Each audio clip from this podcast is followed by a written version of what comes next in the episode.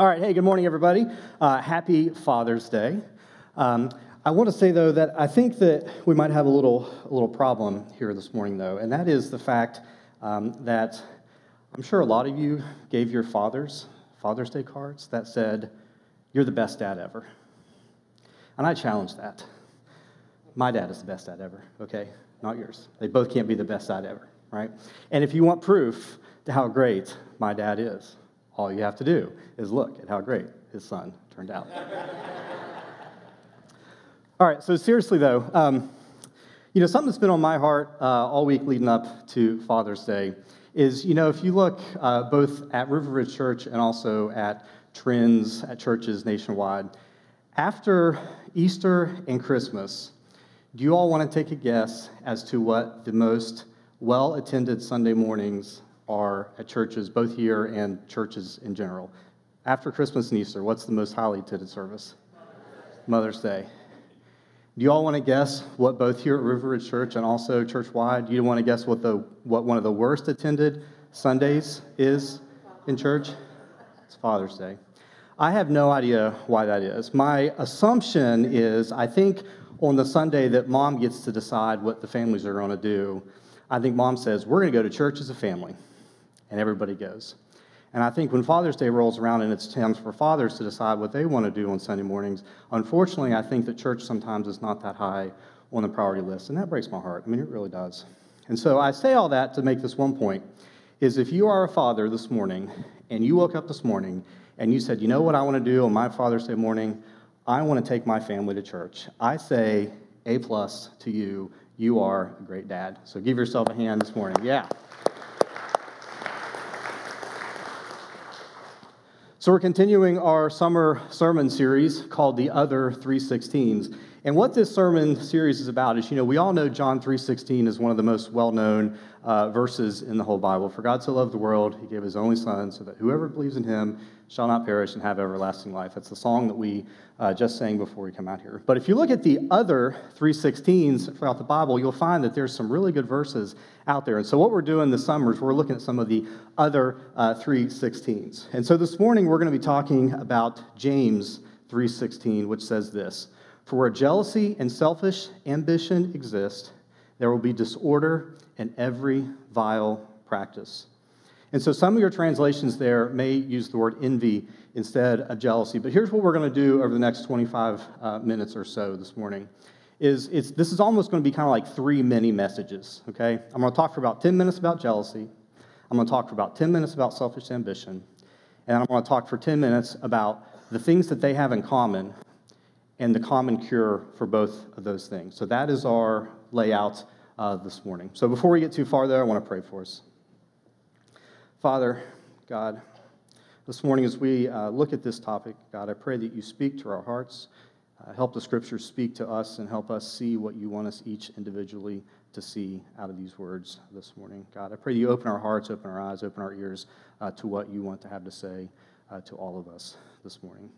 We ask all these things in your son's name. Amen. All right, so let's start with, um, with jealousy. And I don't know about you, man, I really, I struggle with jealousy. You know, it's so hard when you, you know, get on Facebook, okay, and you're sitting there and you're scrolling through your feed, and you see that family that's on their, like, fifth vacation of the year, and they're posting these perfect pictures of these perfect locations, and everybody's smiling and happy, and they're posting these pictures of these like gorgeous meals and you see that and you're like sitting there at your house and the kids are screaming and everything's going crazy and you're just like like comment have fun paying off that vacation for the next three years. Backspace backspace backspace. Have fun on your trip. Emoji emoji emoji right? That's what we do. And you see that and you're just like Ugh. and i have another story about jealousy um, that so I had, for years, I had this car picked out that I wanted to buy, okay? Subaru Forester, nothing exciting, but that was the car that I wanted to get. And for years, I talked to my friend about, I want to get this car. I had a make, model, color, everything picked out exactly. And I was waiting for the right time to buy this car. And my friend shows up in my driveway one day, and guess what he's driving? He bought the exact same car, make, model, color, everything, exactly like I wanted. And I was so jealous. And if you're watching online, man, you know who you are. I was so mad. I was like, who does that? That's my car. That's the one that I wanted. You got it. I wanted it. And so when these things happen, you know, you become bitter. You become so bitter and you become angry. And then you start to feel bad for yourself. And you throw yourself a little pity party and you think, woe is me. And that's the path that jealousy takes you down. But here's the problem with jealousy. Is jealousy makes you feel lousy. Jealousy makes you feel lousy. And here's the other thing that I think is interesting about jealousy jealousy is not, it's never about the what, right? It's about the who. Because, you know, nobody ever says, I don't want anybody to have any nice things, right? Nobody says that. That's not the problem. We don't have a problem with people having nice things. The problem becomes when somebody, that person, has what I want, they have it, and I don't. And so jealousy comes with a name.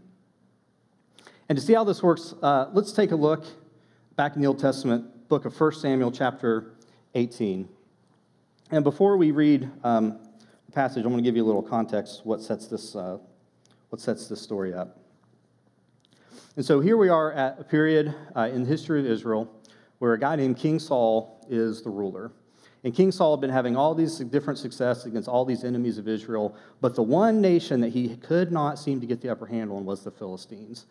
And the, they, the, Israelites and the Philistines kept going back and forth, and nobody could seem to get the upper hand on this. And one of the things that's interesting, just historically, is the Philistines actually had a huge technological advantage on the Israelites. And so the Israelites just could not seem to get the upper hand on the Philistines. And then we get to one of the most well known stories uh, in the Bible, and that is you have the Israelite army camped on one side of a valley, and the Philistine army camped on the other side of a valley. And this giant Philistine comes out, and he says, Here's what we're going to do I want your best fighter to fight me. And if I win, you all become our servants. But if you win, we become your servants. This guy's name's Goliath, right? And Goliath comes out there and says that. And nobody challenges him for 40 days. Nobody comes out. And Goliath comes out to the lines and he's taunting the Israelites and taunting God and saying, Nobody, somebody fight me, somebody fight me. Until finally, the shepherd boy named David gets so offended that Goliath is insulting his God that David says, I'm going to fight him. And then so you have this story, it's one of the best stories in the Bible, where David comes out and he picks up the stone and uses a sling and hits Goliath in the head, knocks him out, then uses Goliath's own sword to cut his head off, and they have this great exchange back and forth. It's a great story. I'm totally oversimplifying it for the sake of time. But it's this awesome moment in the history of Israel.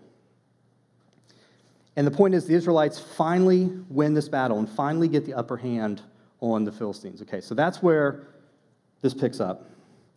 So 1 Samuel chapter 18, we're going to start in verse 5. Whatever mission Saul sent him on, David was so successful that Saul gave him a high rank in the army. This pleased all the troops and Saul's officers as well. When the men were returning home after David had killed the Philistine, the women came out from all the towns in Israel to meet King Saul with singing and dancing, and with joyful songs and timbrels and lyres they danced and they sang. Saul has slain his thousands, as David, and David has slain tens of thousands. And Saul was very angry. This refrain displeased him greatly. They have credited David with tens of thousands, he thought, but only me with a thousand. What more could he get but the kingdom? And from that time on, Saul kept a close eye on David. There's no question that what God did through David was this awesome thing that was worth celebrating. And the women here have met the returning soldiers home with this victory parade. And it says these are songs of joy. These aren't, the women are not trying to spite Saul. This isn't, they're not trying to undermine him. They're celebrating this great event. Everybody's happy. It says that all the troops were happy. All of Saul's officers were happy. A little bit later, it says that God was with David and everything that David did was successful.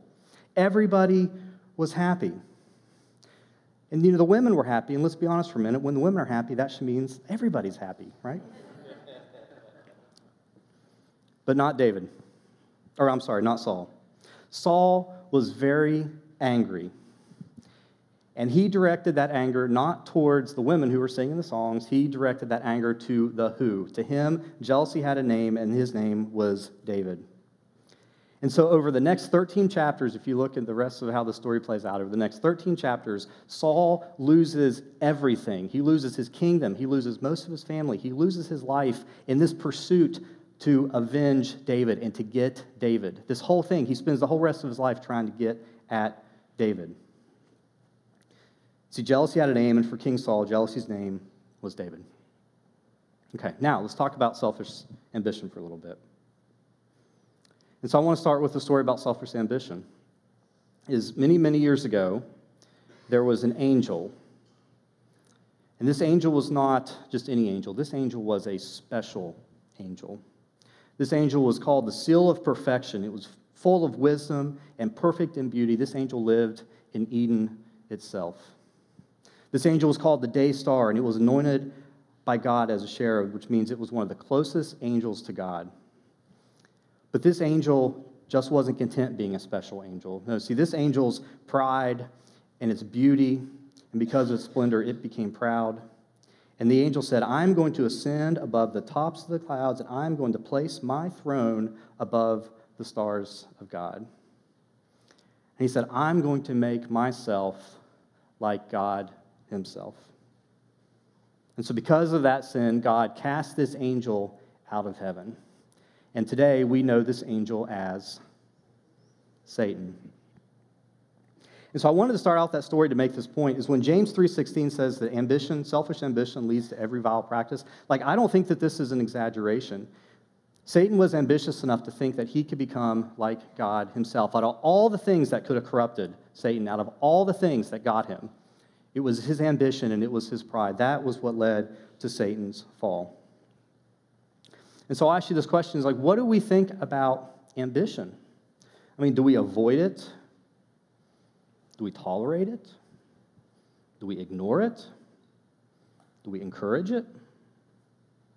Like jealousy is kind of an easy one. If I say, is jealousy wrong? You'd say, yeah, jealousy is wrong. Jealousy is sin. That's the easy one, right? What about ambition? Mean, is ambition wrong? Is ambition a sin? Like we live in 21st century America, man. That's what made America great is our ambition, right? We had goals and we worked hard and we obtained them. That's what makes us great, right? If your boss was giving you an employment review and on that review they said, You have ambition, you would say, Thank you, right? If, you're, if a teacher said that about your son or daughter, they said, They're ambitious, you would say, Thanks, that's a good thing, right?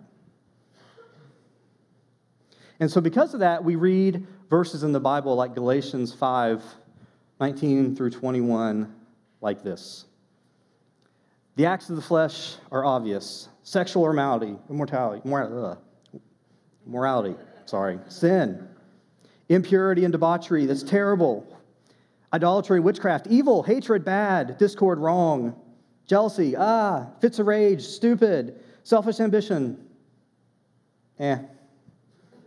Dissensions, terrible. Factions ruin relationships. Envy, also bad.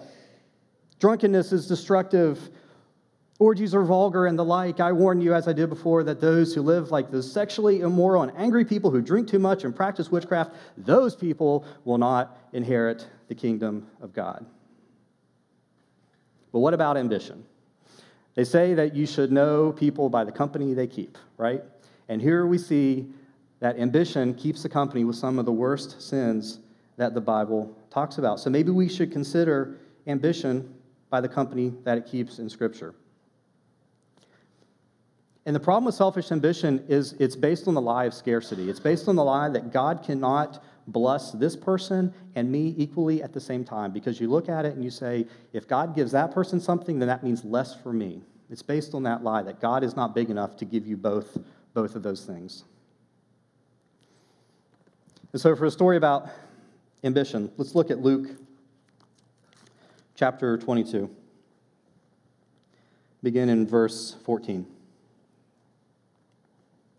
It says, When the hour came, Jesus and his apostles reclined at the table, and he said to them, I have eagerly desired to eat this Passover with you before I suffer.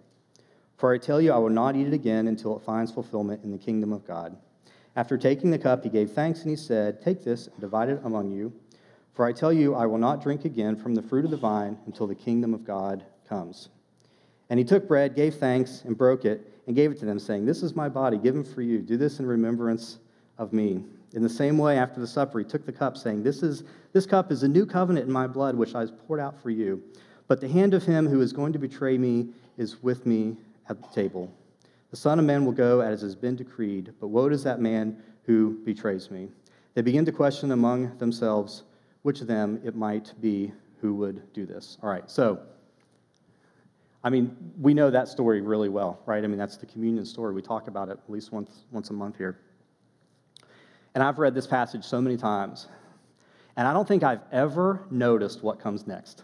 Okay? I've never noticed it until I was preparing for this this passage because you see this, and this is this beautiful picture. I mean, the disciples are and Jesus are having this wonderful moment, and Jesus is, is going through the Passover meal with them and having this beautiful, special moment with the disciples. I can only imagine the emotion and just how wonderful that moment would have been to sit there, okay, and see this happening all play out. But you know what comes next? And I, I never saw this until this week. Verse 24, listen to this. A dispute also arose among them as to which of them was considered to be the greatest. Have you ever noticed that was there? I mean, right after you have this beautiful picture, they're arguing about which of going to be the greatest. And you're like, are you kidding me? But I mean, I think we do that too. And so let me ask you this What do these two stories that we read have in common the story of King Saul and the story of the Last Supper. What do these two things have in common? They're two of the most well known stories in the Bible. They're stories of God doing amazing things. See, in the story of David, God used a shepherd boy to defeat Goliath and bring victory to Israel. But it was so much bigger than that. This was, this was David's first step from going from shepherd David to King David, who was one of the greatest leaders in the history of Israel and did all these wonderful things for Israel. And then in the story of the Last Supper, you had Jesus going through and flipping the script on the Passover meal and saying that I am going to bring this new covenant that's going to be based on my blood. And both of these events were like, I mean, I don't think it's an understatement to say these were like earth shattering stories that changed the course of history. They are so important in the Bible. God was doing incredible things, incredible things in these stories.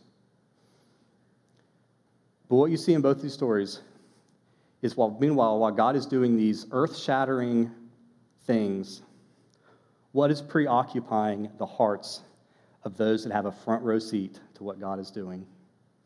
On one side, you have jealousy in King Saul, and with the disciples, you have selfish ambition.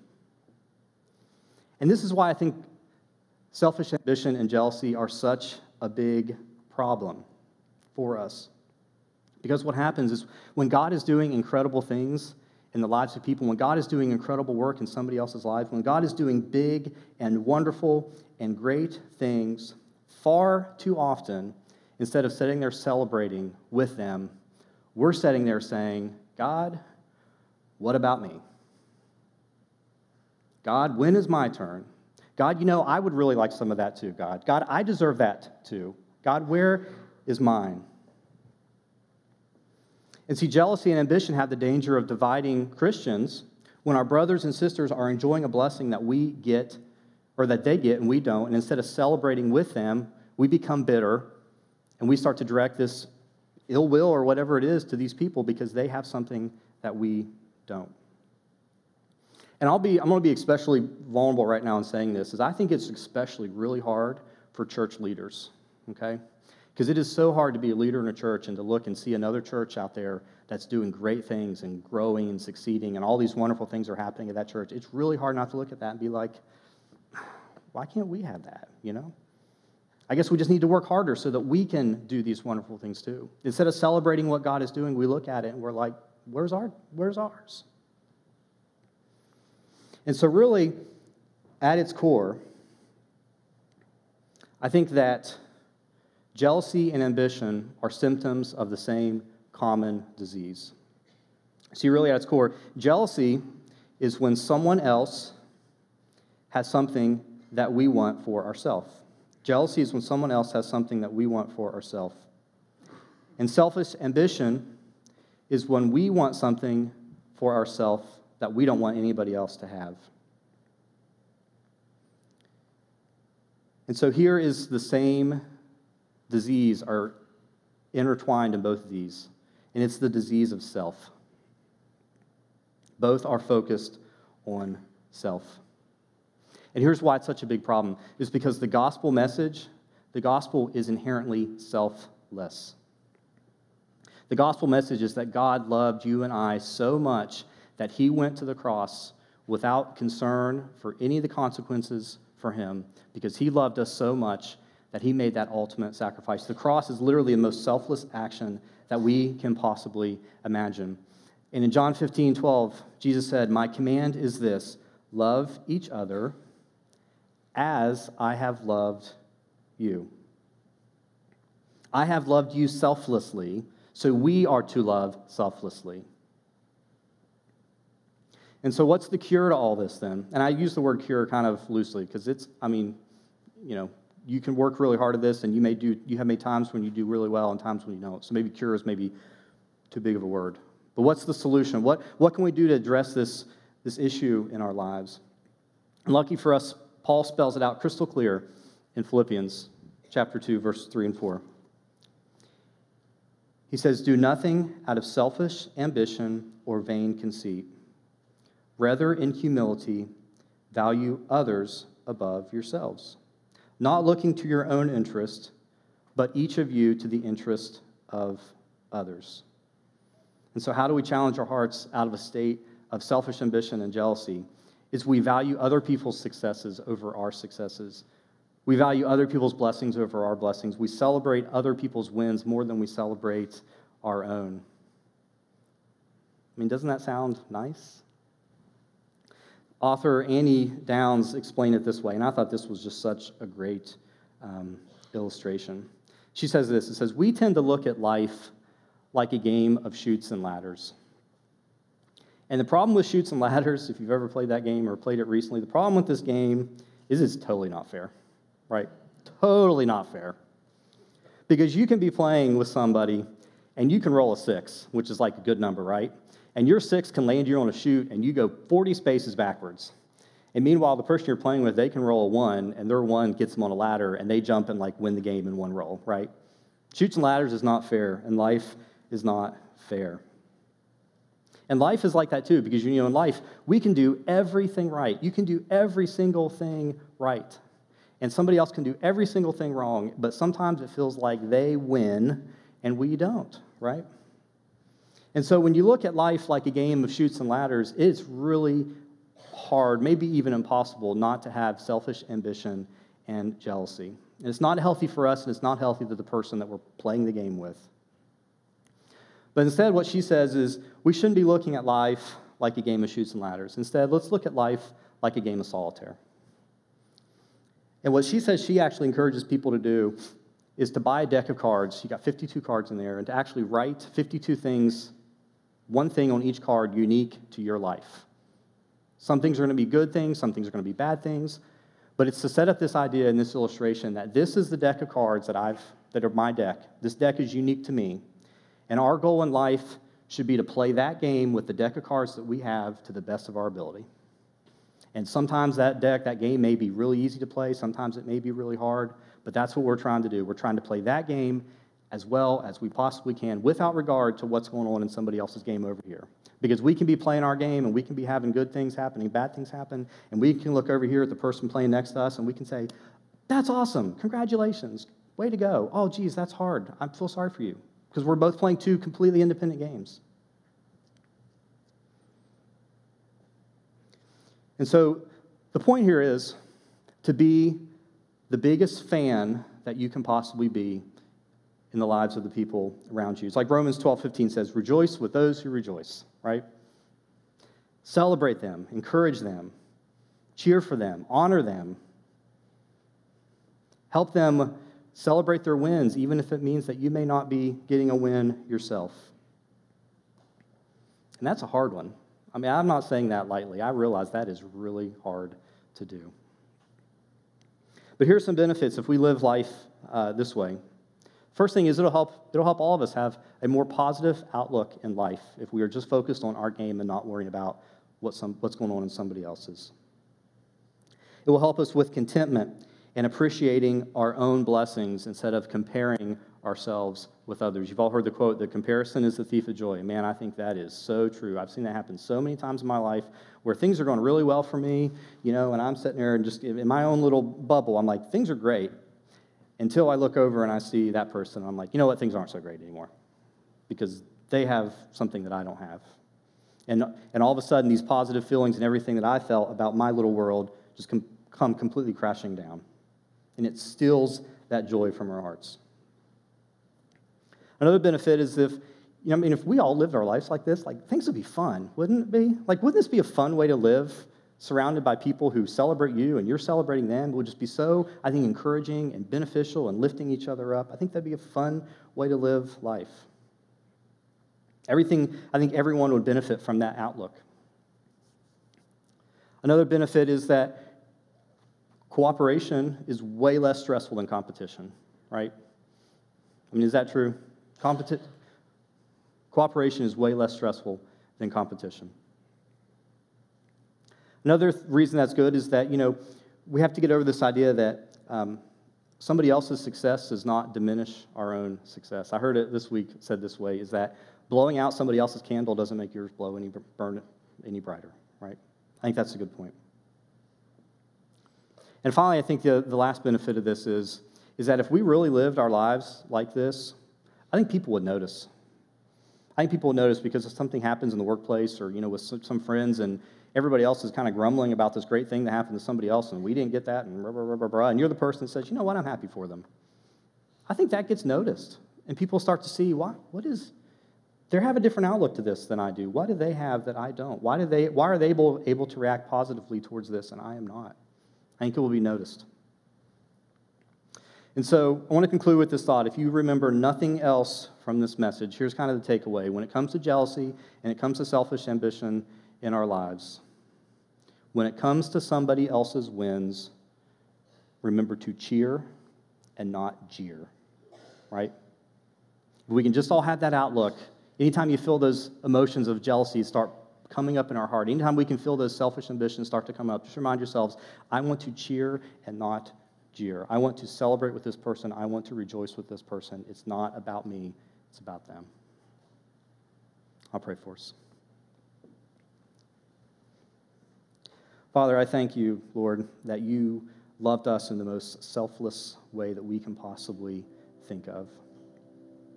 I thank you for that example in our lives, God, that, that you tell us to love selflessly just as you loved us, God. I pray this week, Lord, and just moving forward in our lives, that when we struggle with these feelings of jealousy, when we struggle with the feelings of selfish ambition, God, that we can remember that command, God, that we are to love people above ourselves, Lord, and that we can learn to celebrate people we can celebrate things in their lives, God, and we can be, um, we can drop the jealousy, drop the selfish ambition by focusing on the positive and helping remember, helping celebrate them, God. Lord, I thank you for that challenge. I thank you for that command to us, Lord, and I just pray that we can all uh, do better that in our lives uh, moving forward. All these things in your son's name. Amen. All right, that is our time together. Uh, if you are new here, want to check out some, want to learn more about River Ridge, uh, Matt's going to be leading a Discovery River Ridge class in the starting point room uh, in a minute. Other than that, go cook some meat on the grill and have a great Father's Day.